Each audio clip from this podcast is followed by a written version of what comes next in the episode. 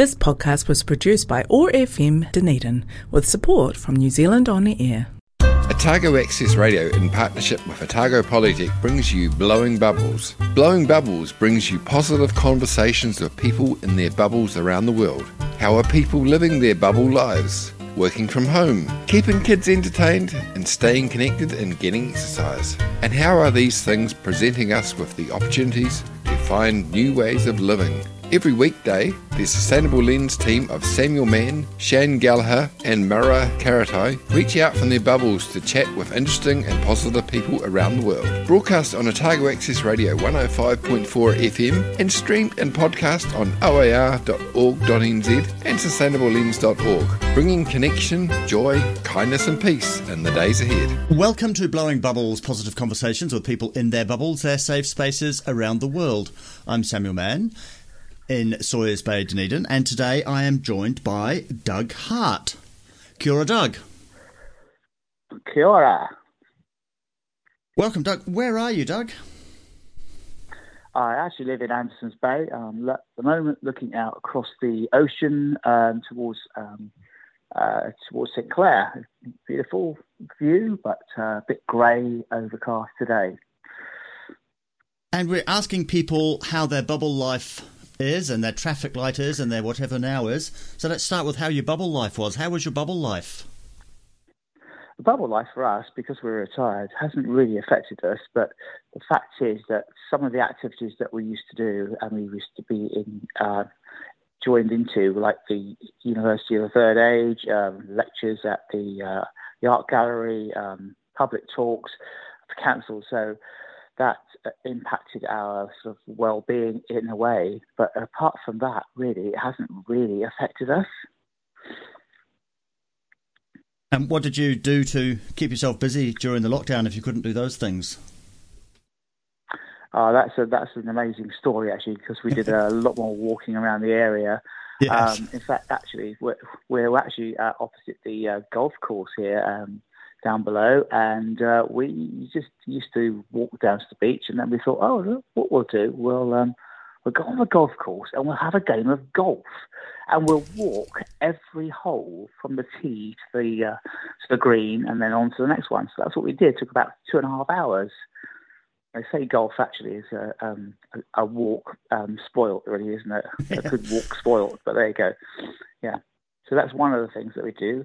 Um, we also have a family living very close to us, and we were able to um, um, have them walk up to the end of the driveway and sort of uh, have a little conversation there. Really, yeah. And you are an artist. I am. I was a teacher in England for 40 years, and then we retired out here to be with uh, uh, my wife's two boys, and um, but um, yeah, I, I I always taught art. I was in charge of the art um, department, if you like, in a primary school. Um, but I never got a chance, in a way, to actually do art myself. But so when I retired, I oh, I take up art. So I took up watercolouring and uh, never stopped. I've always got a paintbrush in my hand, much to my wife's disgust, I think. You might imagine that sometimes it's a paintbrush and you're painting the side of the house. I, actually, funny enough, I we were doing that for two months uh, in January and February. We were actually painting the side of a house, you know, and etc., and cleaning it all down. So that's not far from the truth, actually. Yeah. Have you always been creative? I've always been creative. There's something inside me that uh, says, "Don't play sport, but play with paintbrushes and pencils.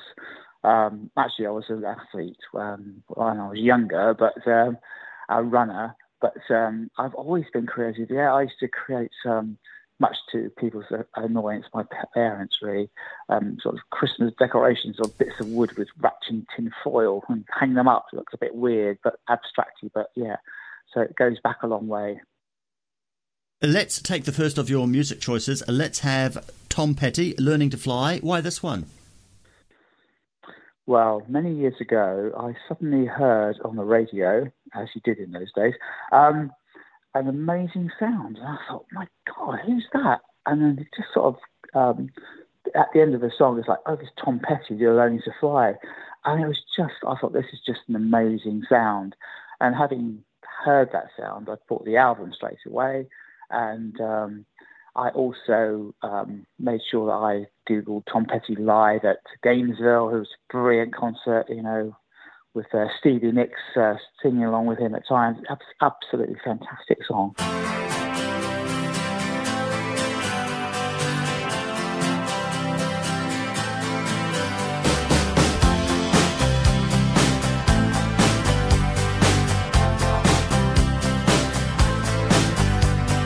Started out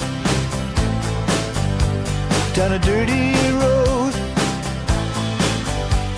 Started out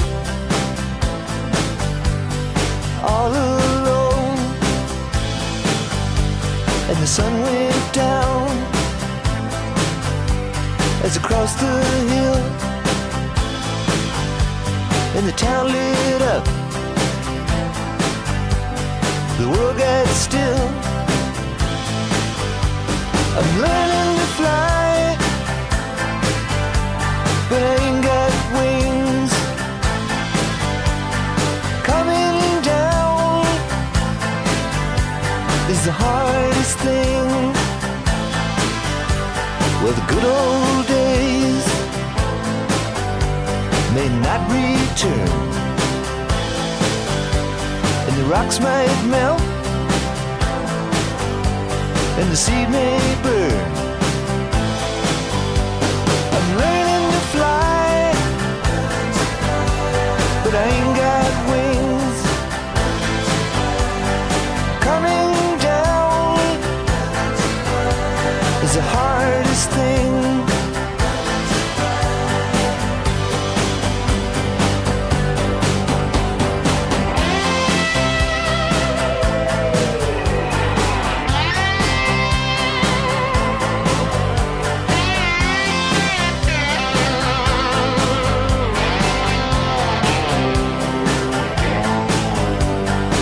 Some say life will beat you down and break your heart, steal your crown. So it started out for God knows where. I guess I'll know when I get there. I'm learning to fly around the clouds. But what goes up must come down.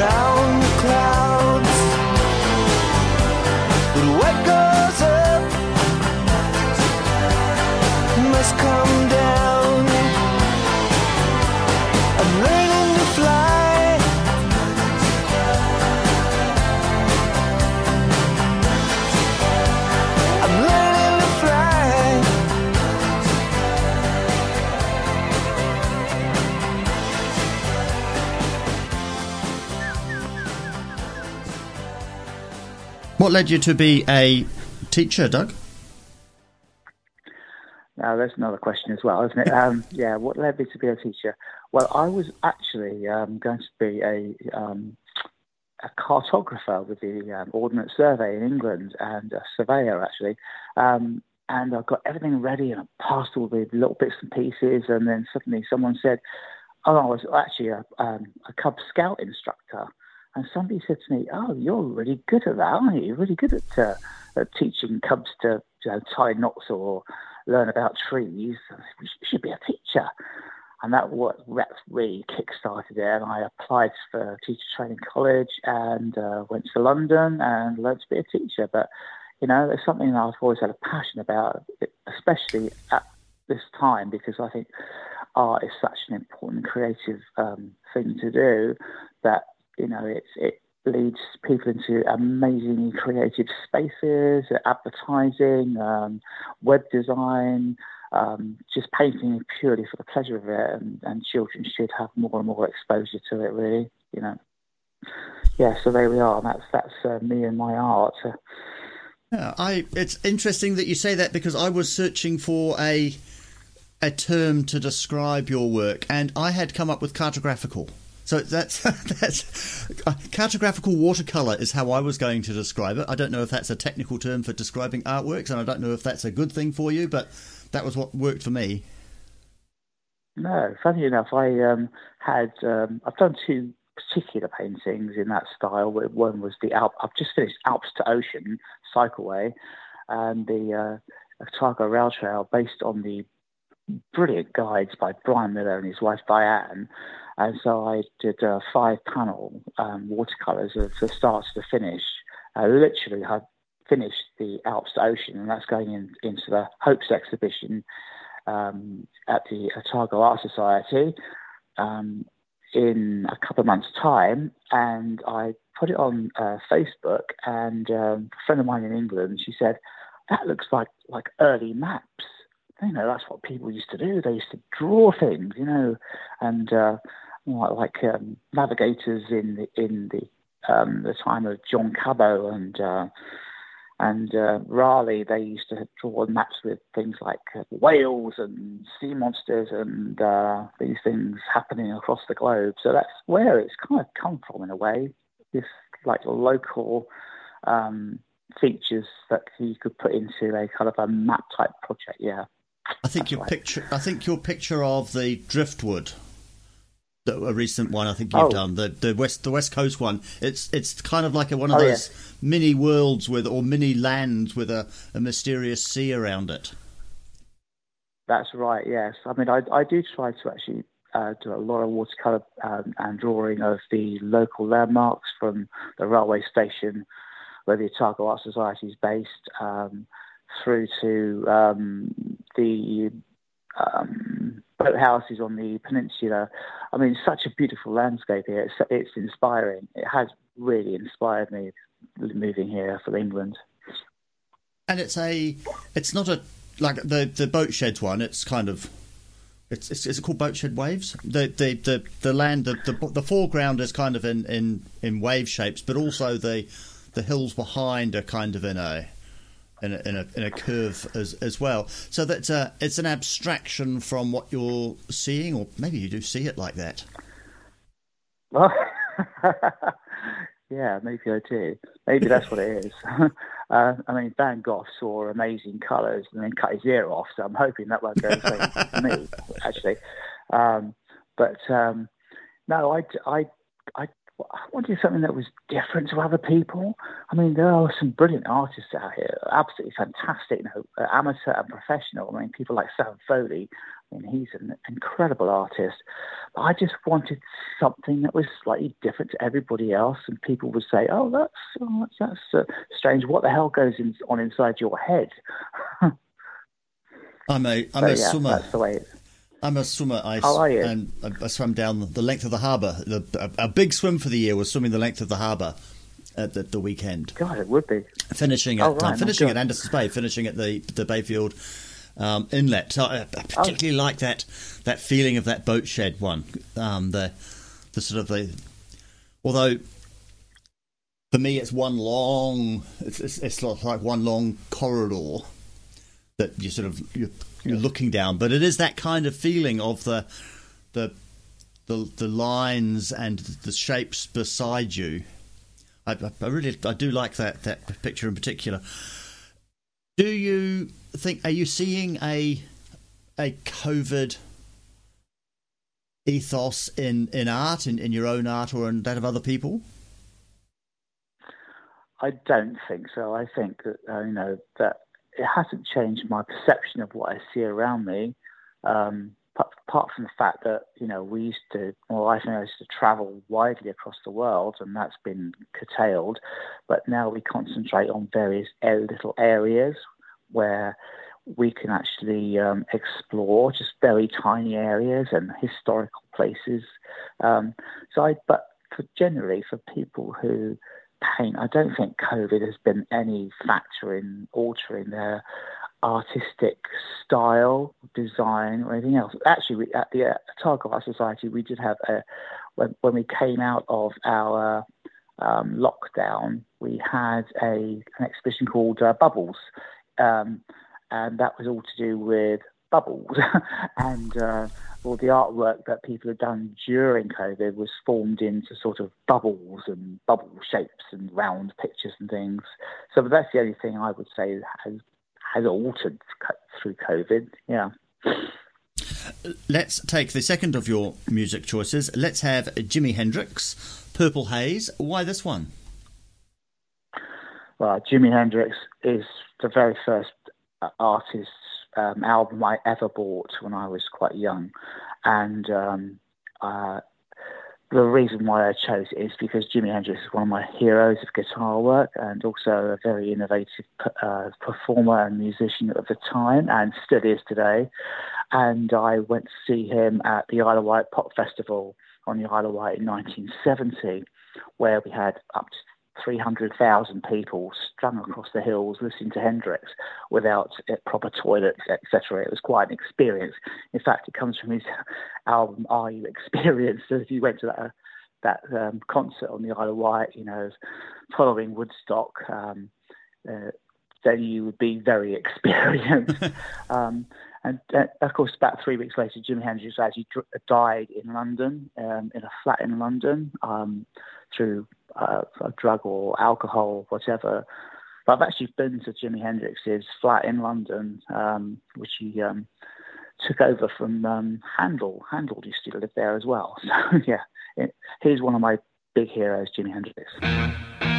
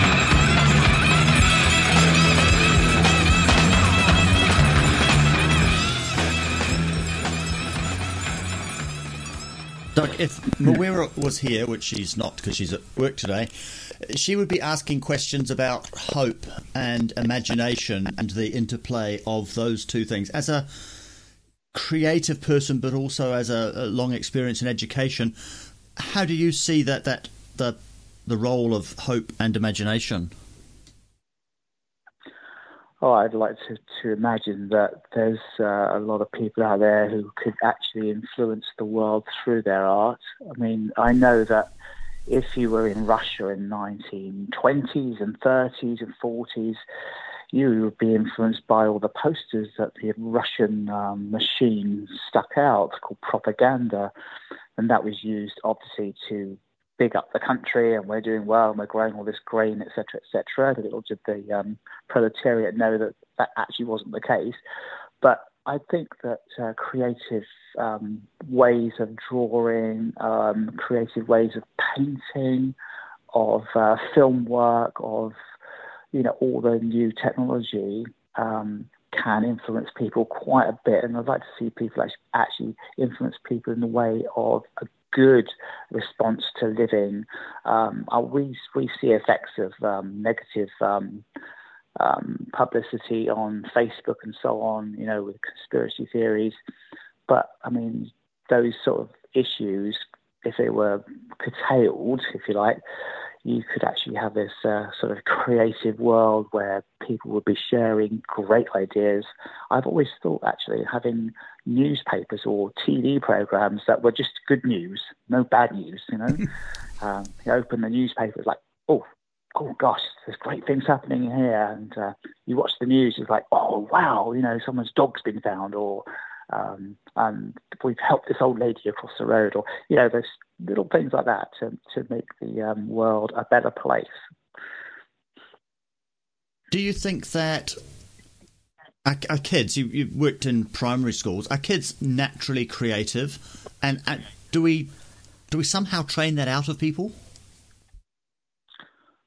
I think I think that's that's right. I think it does happen. Um, my my granddaughter um, Frankie, she's amazingly creative, incredibly creative, and my other grandson um, Sawyer, he is really really creative, um, and I'd like to see that continue. I mean, some some people are very creative, have that sort of um, creative side to them, and other people are very academic.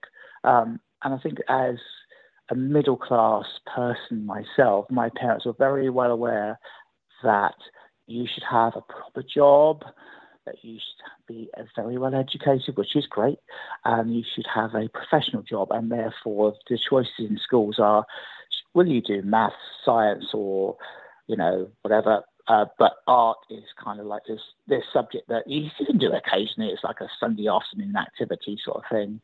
And I think that that should not be the case. I think they should marry together art, science, and technology. So you have got people who are very creative, who create great designs across the planet. I mean, you've only got to look at um, the choices between buying a, a an ordinary box-looking type car and like a Ferrari. You know, the design factor is the fact that that car the Ferrari has been beautifully sculptured and so on.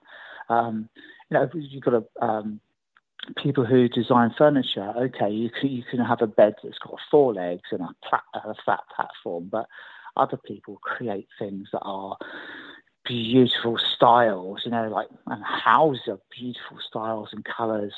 So I think at schools, people are, t- are tended to like, oh, it's just a subject that you don't really want to worry about. You can do it when you're older. You know, when you retire, you can pick up a paintbrush. So yeah, I do think there's that that that side of it.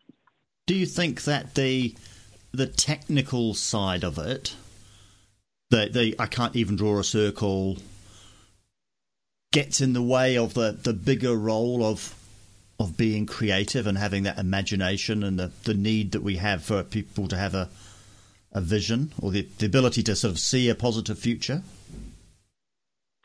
I think that's right. It's, humanity needs something very positive, and at the moment we're getting so many, much bad news that we do need people out there to create this kind of um, very imaginative world where, and a very positive world where you know uh, problems can be solved. I mean, I, I'm not a um, scientist myself, but I can see the uh, the effects of um, people designing objects that makes the world a better place, putting together the artistic side and marrying it into the scientific side. Bubble Sprite of the Forest of Orokonui, Dunedin's favourite goddess, Tahu Mackenzie. Kia ora koutou, ngā mihi aroha kia koutou ko tahua. I hope you're all having the best day, beautiful superstars in your beloved universes. And I really hope, wherever you are and whatever's happening around you, this journey that we're all on together is proving to be very rewarding, very sustaining, and illuminating for you more and more each day who you are. A triumph of nature's art. Perfect, unique, and here, making things better. Thank you. Now, I know that for us all, this is a difficult time. This is a challenging time. This is a time of change and transition. This is a time when we have to draw upon our deep reserves of inner strength and knowing in order to continue to give and receive all the love and support that we can give and receive. And continue to do our best as we all are at all times.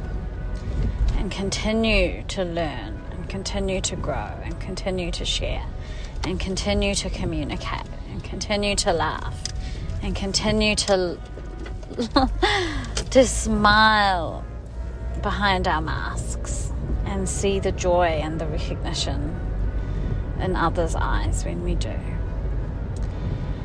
I know that for myself, over the last more than two years, it has been such a rich and fertile time of learning and of personal development and expansion. And often in these times when things are breaking down, things are changing, things are turning away from one form and transforming into another. This is when all that really rich decomposition and that really rich release of nutrients is taking place. Of course, as we see in the ever present and ever knowing and infinitely wise natural world every single moment of every single day. We see that change unfolding. And I know for myself, particularly over the last couple of years, my learning has had to turn towards how to support myself as best I can in order to be able to support those I love and care for and work with and interact with and have not yet met but will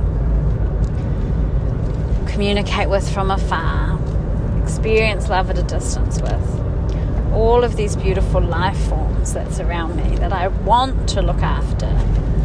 I have to look after myself first in order to do so. And this has been a really big learning for me, a very big learning curve for me.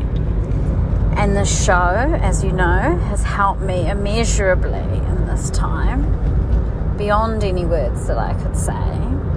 This show has helped me. So I'm so grateful to Sam and the whole Blowing Bubbles team and to all of you. And increasingly, I'm appreciating the slower pace of my life, the reduction in my hours of work, the change in the form of my work, so that increasingly I am turning back to myself and going within and learning more and more what I need to do so that I feel fundamentally loved and supported by myself. One of the things that I have spoken with you about many times, of course, is the comfort I draw from the living world and that sense of connection that we can all feel to all life in an infinite web. That we know that our frameworks of understanding, that science shows us that we are related to all life ever since that eruption of life began. We can trace our relationship all the way back. And we know that we are simultaneously ancestors and descendants, and that we are constantly functioning in relationship. And I'm so grateful for that. Another aspect of our beautiful world that I've spoken to you about many, many times is, of course, our innate creativity. That we cannot help but be moved by the beauty of our world. We cannot help but be inspired by what we see when we open our eyes, or we open our ears, we open our hearts, when we touch and taste and feel we cannot help but make something new come into the world. And this is our gift. And of course, not only our gift, but the gift of all life. And at times like this, if we can find the opportunities to really celebrate what we can share, what we can make possible, it's such a brilliant thing to do, to reaffirm our sense of who we are, our sense of hope, our sense of belonging, our sense of being loved and being able to love in return. And so, of course, it's perfect that the wonderful Doug Hart was interviewed, my dear friend. And of course, as part of my favourite, the Fringe Festival, in our city of celebration, in our city of festivals, Ōtepoti Dunedin, I will be judging the pink exhibition that the amazing Doug Hart is putting on. And tomorrow I will be wandering around gazing upon hundreds of beautiful artworks, all different kinds of media that have been created for this pink exhibition. And I have to choose three, which is going to be very tricky, of course. And what I love about Doug is that he is so open and he's so encouraging to everybody to share their creative energy. And I'm so grateful to him. And when I first was asked to judge the show last year, he said to me, just go with what moves you, don't even think about it. And I'm so grateful for that, and I'll be doing that again tomorrow. So I'll keep you updated, but I really hope that for you, you're really enjoying that beauty, that creativity, and that sense of love and support that you can give to yourself and others and receive in return. And I'll look forward to talking to you again soon. Thanks so much. Ka. You're listening to Blowing Bubbles. We're talking with Doug Hart. Doug, we've seen lots of changes in society over the last couple of years. It's almost exactly two years since we started this show. So, of those changes we've seen, what do you think is going to stick? And perhaps more importantly, what do you hope will stick? Well, certainly at the moment, with the Ukraine um, situation, well, that's very, very serious. Um, and we're all involved in that, you know, because we're very much a global society, and whatever happens, like a ripple in South America becomes, uh, you know, like a tidal wave over in somewhere uh, somewhere else. That sort of effect, you know, the butterfly effect. Um, but I, I had a think about that Ukraine crisis and the fact that you know they're lessening their dependence on oil and gas, and I'm thinking that well may well be the kickstart of people saying, hey, we need to do something about global warming now. We will invest in huge technologies, green technologies that wean us rapidly off the uh, dependence on oil, gas, and so on, and go into green energies like uh, wind farms, hydro, thermal, and so on. And this country has got it all. We've got all the, the water, we've got the hydro, we've got we've got the um, the hot springs in Ta- Taupo and geothermal in uh, Rotorua. I mean, you this country could create a, a green energy in very in a very short time if the will was there. If if business who dep- who pushed the needs of oil and gas stepped back and said. Um, um, um, were pushed aside, and the green energy, they invested in green energies. I think it's a brilliant move by the government to link the reducing the excise tax on fuel um, to the um, the public transport um, subsidies because it's about changing Yeah, abs- behaviour, not just not just making what we're doing as usual a bit cheaper. Absolutely, yeah. I mean, it's changing behaviours, but al- also things things like uh, electric cars. I mean, electric lorries, electric tractors, and so on. People are only going to buy those if they're very sustainable. They're they're very much affordable. They're very much do the job. You don't have to worry about uh, if you go to, from here to Christchurch, you have to like recharge three times to get to Christchurch. If that technology improves, then you could have everybody on board, you know, with their electric vehicles, and then you would not be dependent on gas, and then therefore, you know, or oil, and therefore the planet would start slowly to recover. Do you think that there are any lessons from how we've managed the pandemic for those bigger questions that we face as a global society? And I'm, I'm thinking of things like climate change, social justice, biodiversity.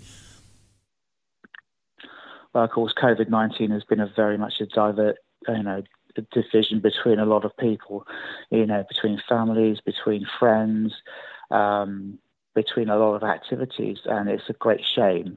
Um, however, from my personal point of view, I think that Jacinda Ardern actually did handle this, uh, and the government handled this crisis incredibly well, and managed to get you know ninety odd percent of people double vaccinated and on their way to being boosted, and then delayed the start of uh, the massive tsunami that, that the coronavirus is is uh, happening now. So I think that, that they did a pretty good job. Um, lessons to be learnt from it. Well, we're always behind, aren't we, with uh, pandemics and things? And you know, in the in the past, you had the the Black Death across Europe that that killed a third of the population. Um, and then you had the 1919 uh, Spanish flu, which killed lots of people very instantly, especially up to probably sort of 500 million potentially across the globe. And then you have coronavirus. Now, when we seem to be always doing catch up, you know, across the globe, you know, they, they should have um, people constantly looking for this new thing to happen. I mean, there will be another one. There's got to be, you know, because that's the nature of, of nature. That viruses do multiply and change and warmth.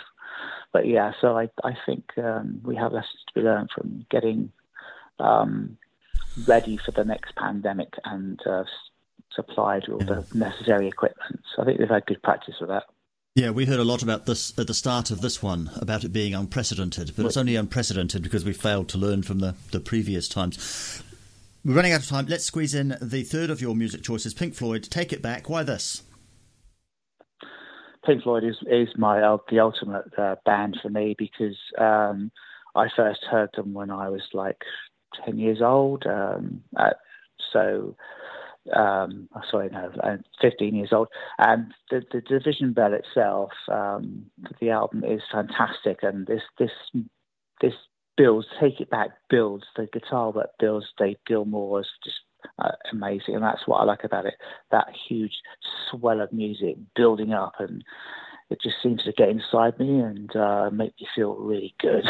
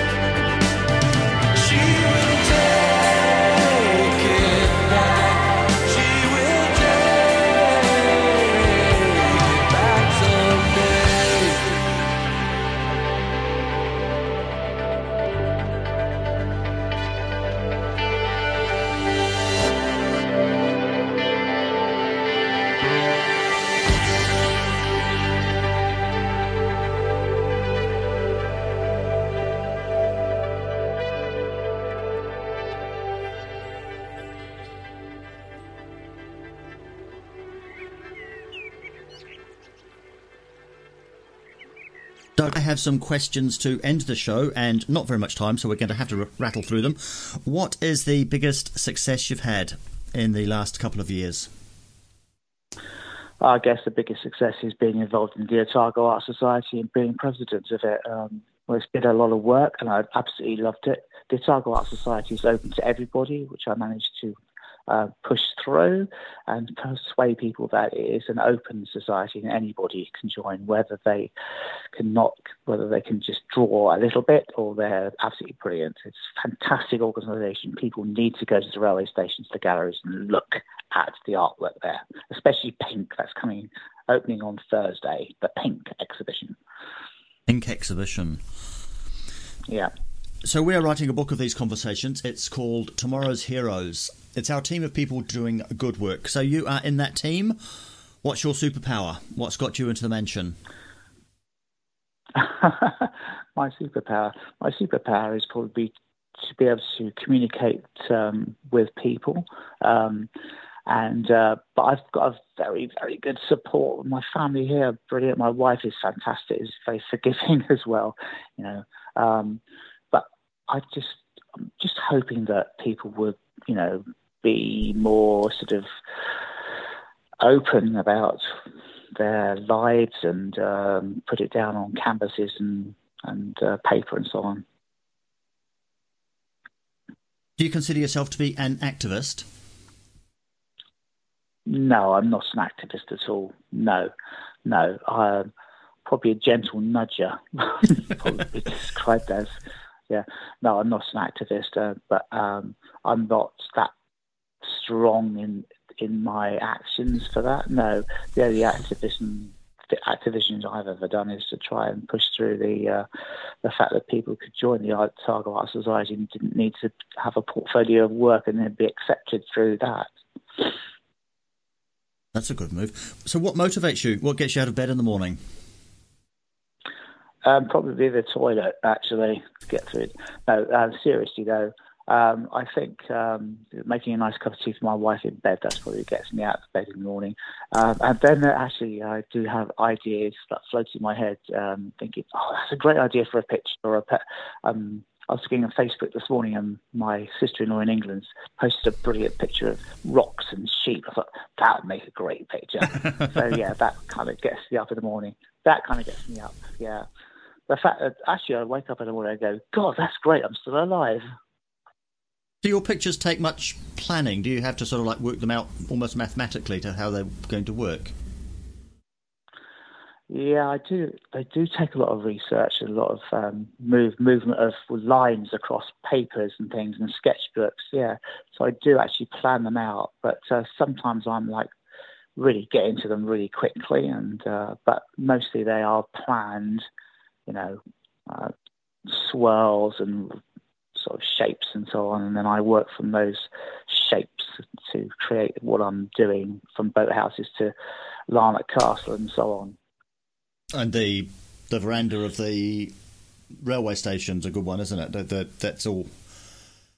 And it, it, it is, it's it's abstract, but it's also geometric and architectural. It it it, it, it kind of looks to me as though when you're looking at it, because you don't like look at it all at the same time. You do look at the different features on it. You do that that takes an enormous amount of planning because you can do a very straight one and that'd be quite easy because everything's mm-hmm. like in straight lines. But when you start to distort it, then you have to make sure that all the uh, the uh, um, objects at the top of the building match the kind of the ones at the bottom of the building. So they kind of that incredible amount of mental work goes on trying to to get that in in some sort of way that people know it's a railway station, but it's not really. It's kind of like a really weird drawing. Yeah. and yeah. lastly, do you have any advice for our listeners? Our advice uh, for your listeners is really to enjoy life because it like life is quite a short thing actually, and as you get older, you realise that life slips away pretty flipping quickly. Um, and have a positive attitude, like you know, get up in the morning, you know, enjoy looking around, even if it's raining, you know, you're still having, having a life. Um, um, try to help other people as much as you can. I think that's a really important thing, kindness. Um, so yeah, I'd say that to, to be kind to other people. I know that's probably a very cliche thing with uh, Jacinda's uh, comments, be kind, but uh, I think that's a very, very important mantra that people should have. Thank you very much for joining me. It's a pleasure. It's a pleasure talking to you.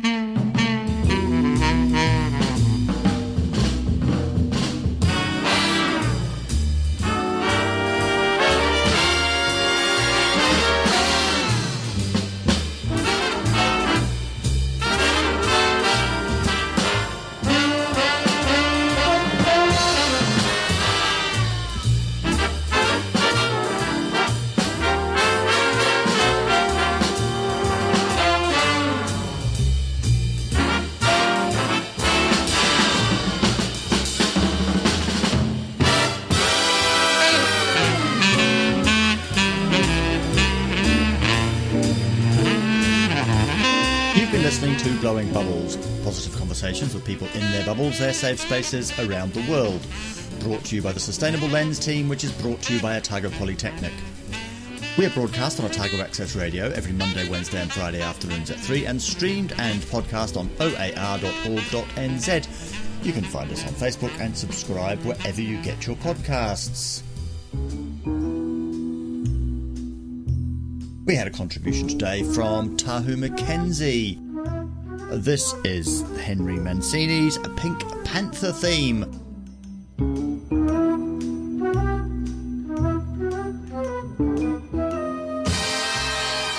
Part of the Dunedin Fringe Festival. Pink opens tomorrow at the Otago Art Society at the Dunedin Railway Station. It runs until the 27th of March. I'm Samuel Mann in Sawyers Bay, Dunedin, and I've been joined by Doug Hart in Andersons Bay. That was Blowing Bubbles. We hope you enjoyed the show. Marty Wa. This podcast was produced by OAR FM Dunedin with support from New Zealand On Air.